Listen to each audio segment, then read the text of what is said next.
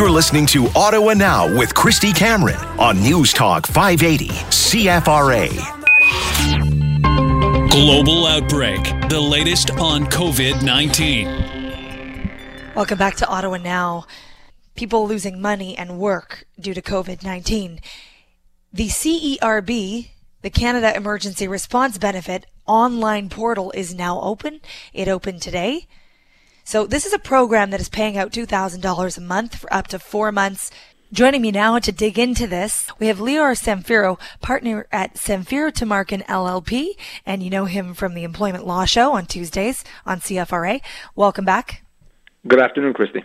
Let's start with some of the basics, and I know we'll probably get some more questions rolling in here. Ottawa Now at CFRA.com if you have a question for this employment lawyer. But let's start with the basics. What is the difference between the Canada Emergency Response Benefit and EI? So the major difference is that the Canada Emergency Response Benefit only applies to situations where you've lost your job and your income as a result of the virus. If it's an unrelated reason, if it's predates the virus, or even if it happens now but it's unrelated, then the CERB doesn't apply. And the CERB also provides for a fixed amount, regardless of your level of income, of $2,000 a month for up to 4 months, where EI does account, you know, you get 55% of your income up to a maximum.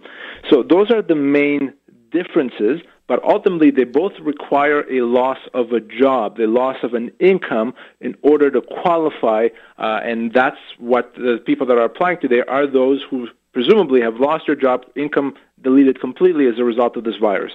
Mm. So what if your CERB, the Canada Emergency Response Benefit, would actually pay you more than EI? Should you opt to apply for CERB? So right now, anyone who's been impacted by the virus automatically will get the CERB. So they're not going to get EI, although once the CERB runs out after 16 weeks, they can then switch into EI. So the net effect of that, actually, Kristy, is some people will get more money than they would on EI because Right. they're getting the $2,000, but some people actually get less. EI maxes out at roughly $535 or $540 a week, whereas this would be $500 a week only. So some people, so those that earn a higher income, will get slightly less on it, but for 16 weeks, that is going to be the only benefit available before they can switch over to regular EI, assuming they're not back at work. Okay, someone says, what if I've already applied to EI and I'm still waiting? So they haven't received their money and they're saying, I haven't heard back yet. Can I just apply for CERB because it sounds like that money might come in faster? So what the government has said is that if you've applied, you do not apply for CERB if you've applied for EI. Now, here's what's going to happen. If you became eligible before March the 15th, you will get EI. If you became eligible after March the 15th, even though you may have applied for EI, we being the government, we're going to switch you automatically to CERB. So the government doesn't want people to apply if they've already applied for EI, and they're telling us, and hopefully this will be the case, that they'll deal with it on their end to make sure that people get the CERB benefit if they're entitled to it. Okay. I have another email here. Let me read this one to you. It just came in. So this person says, I have a question for your guest. Businesses need to show a 30% decrease in business to qualify for the 75% wage coverage. This is the subsidy they're referring to. This person says, our company supplies communications for many of the festivals that happen every spring and summer. We may not yet have realized the 30%, but in the next few months, there will be lots of festival cancellations. Is this program not for companies like ours? And that is a very good point, and it's a question that I've been asked quite often.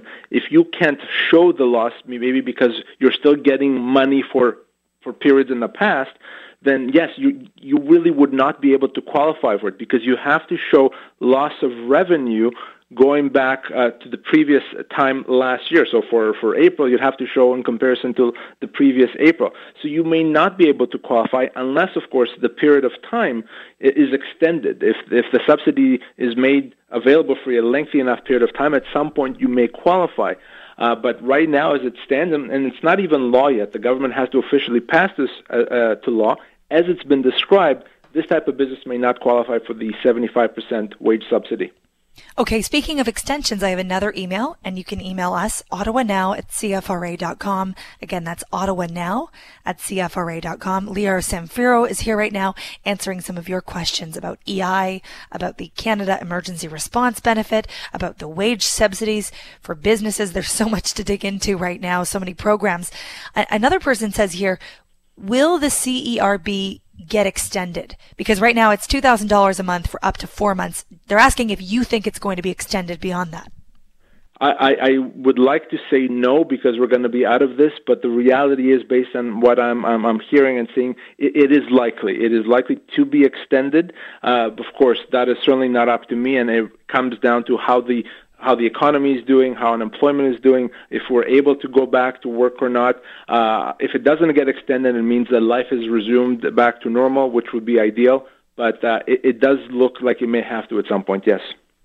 Okay, another person says, what can a temporary laid-off employee do when the ROE, meaning the record of employment, is still not filed by the company?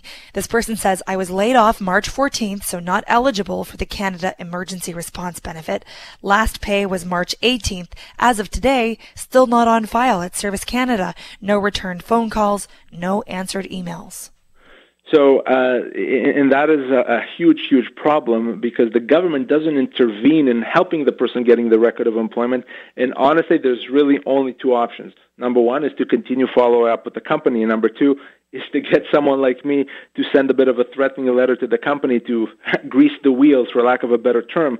But that is something that has to be done, because you cannot get EI without a record of employment. By the way, that is not required for the CERB. You do not need a record of employment. But if you don't qualify for the CERB and EI is your only option, you may need to take a bit of a more aggressive stance with the employer, as uncomfortable as that is. Mm. And just finally, I think the number one question I'm getting from people that have applied for EI, how long am I going to have to wait? Yeah, with EI, it's not looking good right now, because EI has a process of vetting, and there's so many people applying, whereas with the CERB, the same thing doesn't apply. There's no vetting. Anyone that applies will actually get it. It's the honor system. You may have to have consequences down the road if it turns out you got it when you shouldn't have. But with EI, I think there's going to be a wait of weeks to get it, which is why the government is saying, we're going to try to switch you to the CERB if at all possible, because that way you can get paid within a number of days. So that is something the government is doing as we speak. Mm-hmm. And when you say that they'll switch you over to the CERB, how do you get switched over? So you may have applied for EI, but if you became eligible for EI after March the 15th, government is saying, we're going to pay you CERB, not EI. We're going to take care of this on our end, on the government's end. How they actually make that happen, I don't know, but they've made it clear. Don't apply. You're not going to get EI, but you will get CERB. And if the CERB runs out in 16 weeks and you're still not back at work, then you can reactivate your EI application and get EI from that point on. Lior Samfiru, always great to have you on. Hope to have you back on again. It's my pleasure. Thank you. Lior Samfiru, partner at Samfiru Tumarkin LLP. You can also catch him on the Employment Law Show Tuesdays from 7 until 8 p.m. on CFRA. And I know that people have a lot of questions right now, so we will try to bring him back again in future.